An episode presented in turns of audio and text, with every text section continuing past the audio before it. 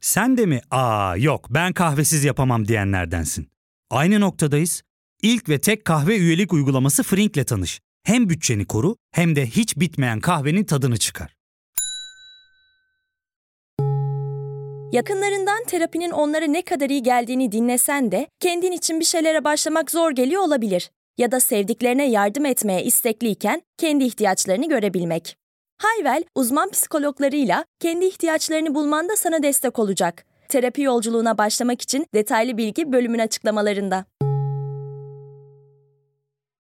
Merhabalar Trend Topik'in yeni bölümüne hoş geldiniz. Ben Nevşin Mengü. Bu bölümde Amerika Birleşik Devletleri'ne uzanıyoruz.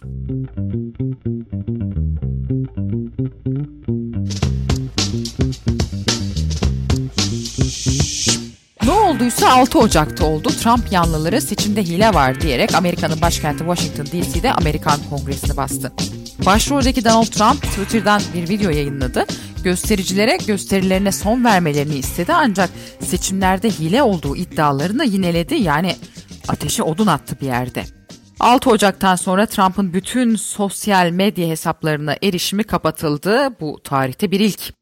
Kongre baskınında biri polis 5 kişi yaşamını yitirdi. Baskıncıların senatoya girmesini engelleyen bir Afrikalı Amerikalı polis kahramanı ilan edildi. Aşırı sağ gruplara sempatiyle baktığı için baskıncıları engellemediği düşünülen 12 polis hakkında soruşturma açıldı. Bu polislerden biri Trump destekçilerinin taktığı MAGA, Make America Great Again şapkası takmış, biri göstericilerle selfie çektirmiş. Göstericilerin profili tüm dünyanın dikkatini çekti. Üzerinde post, kafasında boynuzlarla. Baskının tabiri caizse yıldızlarından biri olan Q Shaman lakaplı Jake Angeli artık bütün dünya tanıyor. Angeli, QAnon denilen komplo teorisinin savunucularından. QAnon destekçileri demokratların gizli şifrelerle Washington DC'de bir pizzacı üzerinden çocuk ticareti yaptığına, Trump'ın da seçilmiş bir kişi olarak bunlarla savaştığına inanıyor. Jack Angeli bu komplo teorisini de anlattığı YouTube kanalına sahip aynı zamanda bir oyuncu. Angeli gözaltında annesinin ifadesine göre nezarethanede kendisine organik yemek verilmediği için günlerdir ağzına bir lokma koymamış. Şimdi 6 Ocak'tan bu yana ne oldu bir adım adım gidelim. Washington DC'de bulunan gazeteci Özgür Ersöz'le konuşalım. Ya fark ettin mi? Biz en çok kahveye para harcıyoruz. Yok abi, bundan sonra günde bir. Aa sen Frink kullanmıyor musun? Nasıl yani? Yani kahvenden kısmına gerek yok. Frink'e üye olursan aylık sadece 1200 TL'ye istediğin çeşit kahveyi istediğin kadar içebilirsin. Günlük 40 TL'ye sınırsız kahve mi yani? Çok iyiymiş. Aynen. Hatta şu anda 200 TL'lik bir indirim kodu da var. E hadi hemen indirip üye ol da bu fırsatı kaçırma.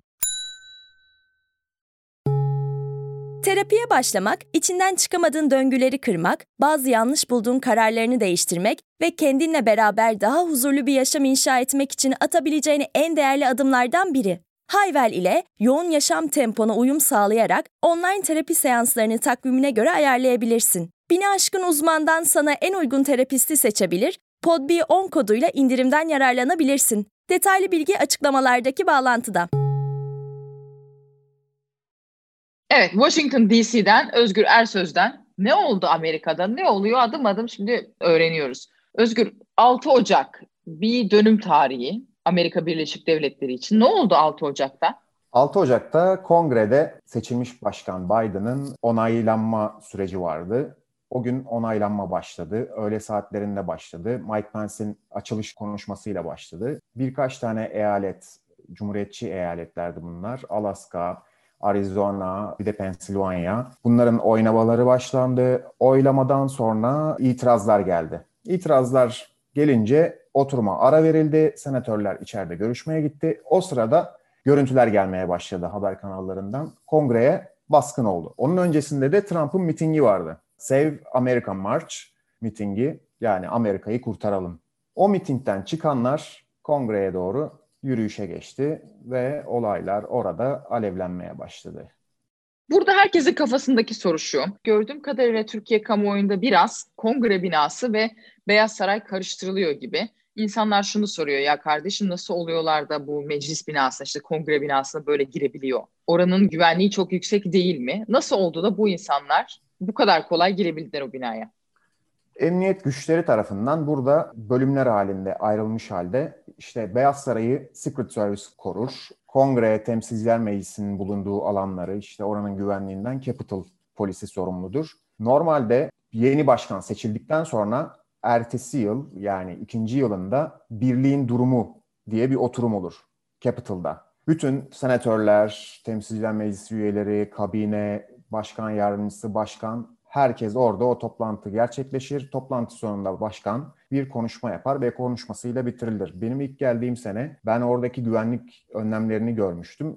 Çok şaşırmıştım. Çok çok fazla güvenlik önlemi vardı. Yani o kadar çok polis, havada helikopter, çok aşırı bir güvenlik önlemi vardı. Ama o gün benim gördüğüm çok sıradan bir güvenlik önlemi vardı.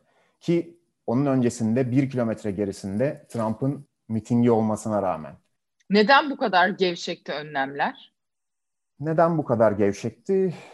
Tabii bu soru işaretleri daha devam ediyor. Bununla ilgili işte soruşturma başlatıldı. Capitol polis şefi istifaya çağrıldı ve istifa etti. 16 Ocak'ta görevinden ayrılacak. Bunlar araştırılıyor. Bunları yakın zamanda öğreneceğiz. Ama o gün mesela yaşananlarda ilk önce DC Belediye Başkanı öğle vakti bir gibi aslında takviye istiyor.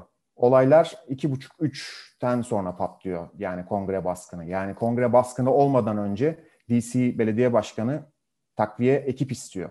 Ama bu bir türlü gelmiyor ve ondan sonra Mike Pence devreye giriyor.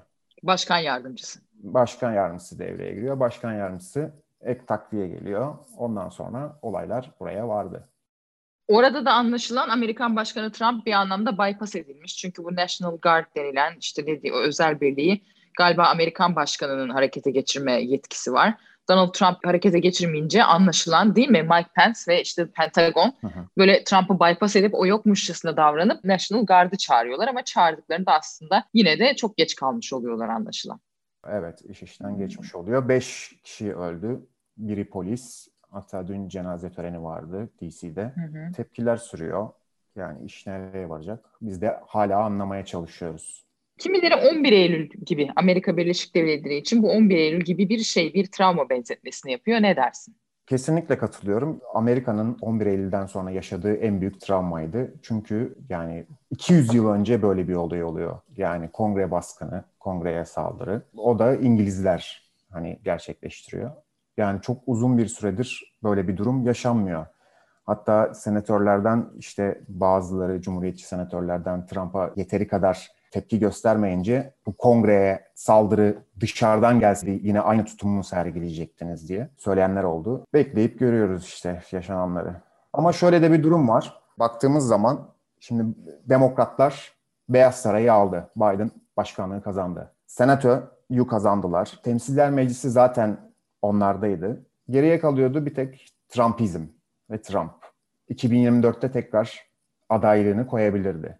Şimdi bunun olmasıyla birlikte büyük bir tepki geldi. Cumhuriyetçileri de böldü. Cumhuriyetçi Parti içinde de senatörler bölündü. Oradan da çok ciddi tepkiler var. Trump aslına bakarsan biraz yalnız kalmış oldu. 2024'ü biraz zora soktu. E tabii iki sene sonra senato seçimleri var tekrar senatoda seçim olacak. Senatörleri seçecekler. Bu Cumhuriyetçi Parti'nin elini zayıflatacak mı, güçlendirecek mi? Onu da görmüş olacağız böylelikle. Ama herhalde Cumhuriyetçi Parti bir yenilenme sürecine girecek. Muhtemelen öyle gözüküyor. Yani bu kadar olaydan sonra, bu kadar tepkiden sonra Trump'la yola devam ederler mi, etmezler mi? Onu göreceğiz. Mesela çok ciddi isimler tepki gösterdi. Colin Powell mesela şey diyordu yani ben kendimi artık cumhuriyetçi olarak görmüyorum gibi söylemleri oldu. E, kendi Lindsey Graham çok sert konuştu. Mitt Romney zaten Trump'a başından beri karşı. Yani ciddi bir Trump'a tepki oluştu diyebilirim. Trump'a ve tabii ki bir yerde de Trump'la beraber duranlara bu zamana kadar. Kesinlikle öyle. Zaten parti içinde vardı bir tepki yani. Parti içinden mesela Lincoln Project diye bir capital hareket kuruldu. Zaten uzun süredir onlar demokrat gibi muhalefet ediyorlardı Trump'a. Ve cumhuriyetçilere özellikle. Ve şimdi burada bir Cumhuriyetçi Parti'nin yenilenmesi söz konusu olacak. Öte yandan da biraz da bu şeyi görüyoruz herhalde. Solda da zaten Demokrat Parti şu anda hani demokratlar iktidarda ancak bir koalisyon olarak iktidardalar. Yani partinin içerisinde daha böyle merkezde olanlar var, daha solda olanlar var. Yani Bernie Sanders da sonuçta bu koalisyonun bir parçası. AOC de bunun bir parçası. Belki bu olaydan sonra Amerika'nın biz bir parça sola gittiğini mi göreceğiz acaba Özgür? Ne dersin? Amerika'nın sola gittiğini görmek biraz zor. Yani burada insanlar sosyalizmden çok korkuyor. Yani soğuk savaş döneminden dolayı muhtemelen sosyalizmden çok korkuyorlar. Tabii ki burada aşırı sol aslına bakarsan benimsedikleri politika yani çok radikal, çok sol değil. Yani işte istedikleri şey sağlık sisteminin daha iyileştirilmesi, asgari ücretin sabitlenmesi, işte kadınlara doğum izni hakkının verilmesi. Bu gibi şeyleri istiyorlar. Özellikle işte iklim, yeşil enerji, yenilenebilir enerjilerden enerji politikaları gütmeleri bekleniyor. Yani onların güttüğü politikayla eğer Biden çalışsa yani ülke çok sola kaymaz. Peki e, Amerika Birleşik Devletleri'nde sokaktaki insan ne, ne konuşuyor şimdi? Konunuz, komşunuz ne diyor? Bize bir aktarır mısın, anlatır mısın? Sokaktaki insan biz en son cumartesi günü gittik. Olaylar bittikten sonra geniş güvenlik önlemleri var. Beyaz Saray zaten Black Lives Matter protestoları sırasında çitlerle çevrilmişti bütün alan. Beyaz Saray'ın bulunduğu Lafayette Park. Şimdi kongreye de aynı şey oldu. Hatta demir çitler yerleştirildi, beton bariyerler yerleştirildi. Çok aşırı güvenlik önlemi var. Trump destekçileri DC'den ayrıldı. Tabii bu sefer Black Lives Matter'cılar ortaya çıktı son yaşananları onlar protesto ediyor tabii. Herkes burada tepkili. Çünkü buranın geneli demokrat, cumhuriyetçilere daha uzak diyeyim. O yüzden herkes tepkili burada da. Yani şöyle bir durum oldu esasen. Cumhuriyetçi Parti'yi destekleyenler de tepki gösteriyor. Cumhuriyetçi Parti'nin merkezdeki unsurları demek lazım belki. Tabii, aynen öyle. İçten içe hala belki desteği olsa da Trump'a karşı yani etrafımızda hani bulunan insanlardan ama hmm. seslerini çıkarabiliyor diyemem yani. Ha, şimdi e, büyük şehirlerde Washington DC gibi Trumpçıyım demek hani ayıp oldu gibi bir durum mu söz konusu? Biraz öyle bir durum oldu. Hatta bu gitgide de büyüyecek gibi. Çünkü o gün Capitol saldırısında orada bulunanların bazılarına uçuş yasağı getirildi. Havalimanlarında sorun yaşadılar, Hı-hı. uçamadılar. Öyle görüntüler var. Eylemci olduğu şüphelenilerden şüpheleniler. Eylemci olduğu, evet, evet şüpheli olanlar, eylemci olduğundan şüpheli olanlar uçuş yasağı getirildi. Hı hı. Görüntüleri var sosyal medyada. Hı hı hı. Peki bir de şunu sorayım. NBA oyuncularından Shaquille, Shaq ve LeBron diyorlar ki onlar da bunu soranlardan sadece onlar sormuyor tabii. Herkes bunu konuşuyor. Kongreye işte bu kişiler bu kadar ellerini kollarını sallayarak değil aslında tabii bir yandan küçük bir arbede oldu falan ama kolayca girebildiler kongreye. Beyazlardan oluşan çoğunluğu Trumpçılar. Ya böyle bir eylemi siyahlar yapsaydı onların kongreye girmesi söz konusu olabilir miydi? Olamaz diye eleştiri getiren çok ne dersin? LeBron James şimdi anladınız mı yazılı bir tişört giydi maça giderken. LeBron James'in söylediği eğer kongreye siyahlar böyle gitseydi aynı şey mi olurdu diye bir cümle kullandı. Ben ona çok katılmıyorum. Şöyle katılmıyorum. Yani iş daha oralara varmadan çözülmesi gerekiyordu. Yani o noktadan sonra orada insanlara sert müdahale edilseydi belki olay çok daha büyüyebilirdi. Daha kanlı bitebilirdi. İçeride çok yaşlı senatörler var. Kalp krizinden ölenler olabilirdi. İçeride silahlı çatışma çıkabilirdi. Yani işin oraya getirilmemesi gerekiyordu. Yani güvenlik önlemleriyle. Kongrenin bahçesine hatta çok gerisinde bunun karşılanması gerekiyordu. Yani o noktadan sonra ya hangi ırktan olursa olsun siyah ya da beyaz, Latin o noktadan sonra olaylar sertleşecekti. Yani belki de bu kadarla kalması atlatılmış olduğunu bile evet, gösteriyor. Ama zaten onlar da onu kastediyorlar. Hani sonuçta yani eğer siyahlar toplansaydı kongrenin önünde bu şekilde onlara hani çok daha erken müdahale edilirdi evet, mesela evet. acaba? Önlem alınırdı.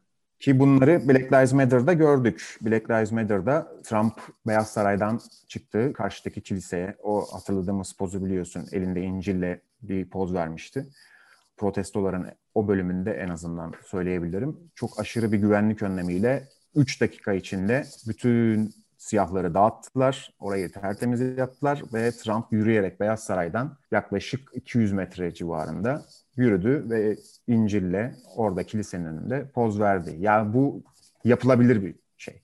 Evet. Yani Orada bir çifte standartı da belki görmüş olduk. Ya da işte Kesinlikle. belki Trumpçıların evet. bu kadar e, bu agresif olabileceği hesap edilemedi. Çünkü bu insanlar Amerika'nın kırsalından gelen hani işte çiftçi, işte mavi yakalı işçi insanlar. Belki bu kadar agresif olabilecekleri de herhalde kimsenin aklına gelmedi. O var ama şöyle de bir durum var. Eğer sert müdahale olsaydı belki onlardan daha fazla ölen olsaydı, Trump destekçilerinden ölen olsaydı hı hı. işler çok daha büyüyebilirdi. Hatırlarsın bizde gezi protestoları sırasında da çadırlar yakıldı. Hı hı. İş sonra çok başka yerlere gitti. Yani öyle bir durum olabilirdi. Belki de müdahale edilmemesi. Hani biraz gazlarını alalım. Zaten mitingden çıktılar. Trump ateşledi onları. Böylelikle biraz böyle gazları kaçmış oldu diyebiliriz belki. Şimdi Biden görevi normal koşullar altında 20 Ocak'ta devralacak ve sonra aşağı yukarı ne olacak Özgür? Ve ne olabilir? Trump yargılanabilir mi? Yani Trump yargılanabilir mi? Muhtemelen impeach edilecek. Yani şey korkusu var hala son bir haftasında Trump ne yapabilir? Yani köşeye sıkışmış bir kedi gibi daha saldırgan olabilir. Çünkü çok yalnız kaldı. Mike Pence bile terk etti kendisini. Araları açık. Hmm. Trump yalnız ama bunun dışında aslında bence altında yatan sebeplerden bir tanesi de 2024'te bir daha Trump'la uğraşmamak. Hmm. Yani impeach edelim, tarihe görevden alınmış başkan olarak geçsin ve bir daha başkan olamasın. Yani impeach edildikten sonra bir daha aday olamıyor. Yani altında bence en güçlü yatan şey bu. Hmm, bu söylediğin önemli evet. Çünkü anlaşılan Trump işte şunu yapacak diye. Bu arada Trump bütün tabii sosyal medya platformlarından atıldı. Twitter, Facebook. Hatta Trump yandaşlarının bulunduğu Parler diye Twitter'a benzer bir sosyal medya platformu vardı. Bu Parler'da ben de üye olmuştum meraktan ne var ne yok diye. Hakikaten böyle hani aşırı sağ paylaşımlar yapılıyor sürekli. Bol bol komplo teorisi vardı. Parler'da hem Google Play hem de Apple tarafından kapatıldı. Parler merkezi kapatıldı. Şimdi Trump nereden konuşacak? Geçen birisi e, espriyle yazmış elindeki telefon tuğladan farksız artık Trump'ın diye. Çünkü hiçbir sosyal medya mecrasına giremiyor.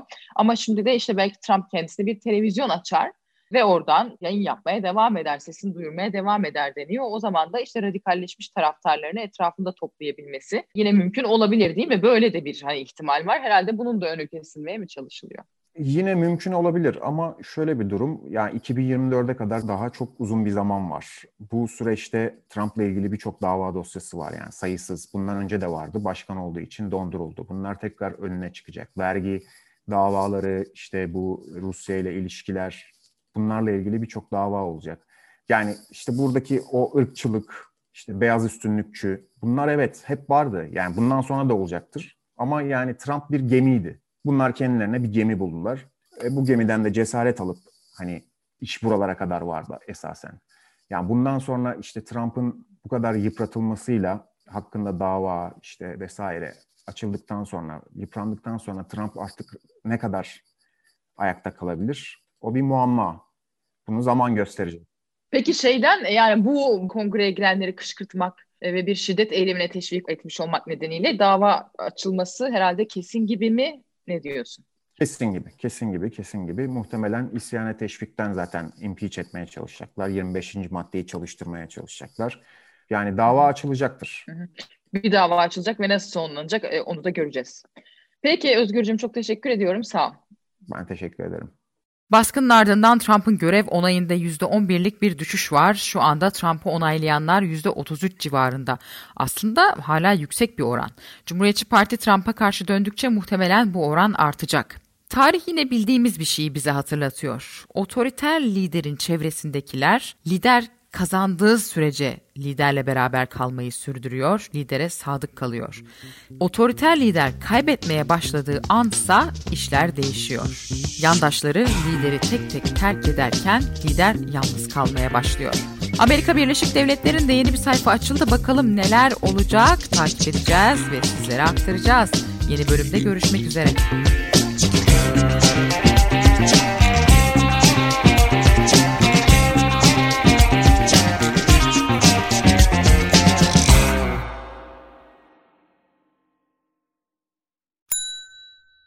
İlk ve tek kahve üyelik uygulaması Frink, 46 ildeki 500'den fazla noktada seni bekliyor. Açıklamadaki kodu girerek sana özel 200 TL'lik indirimden faydalanmayı unutma.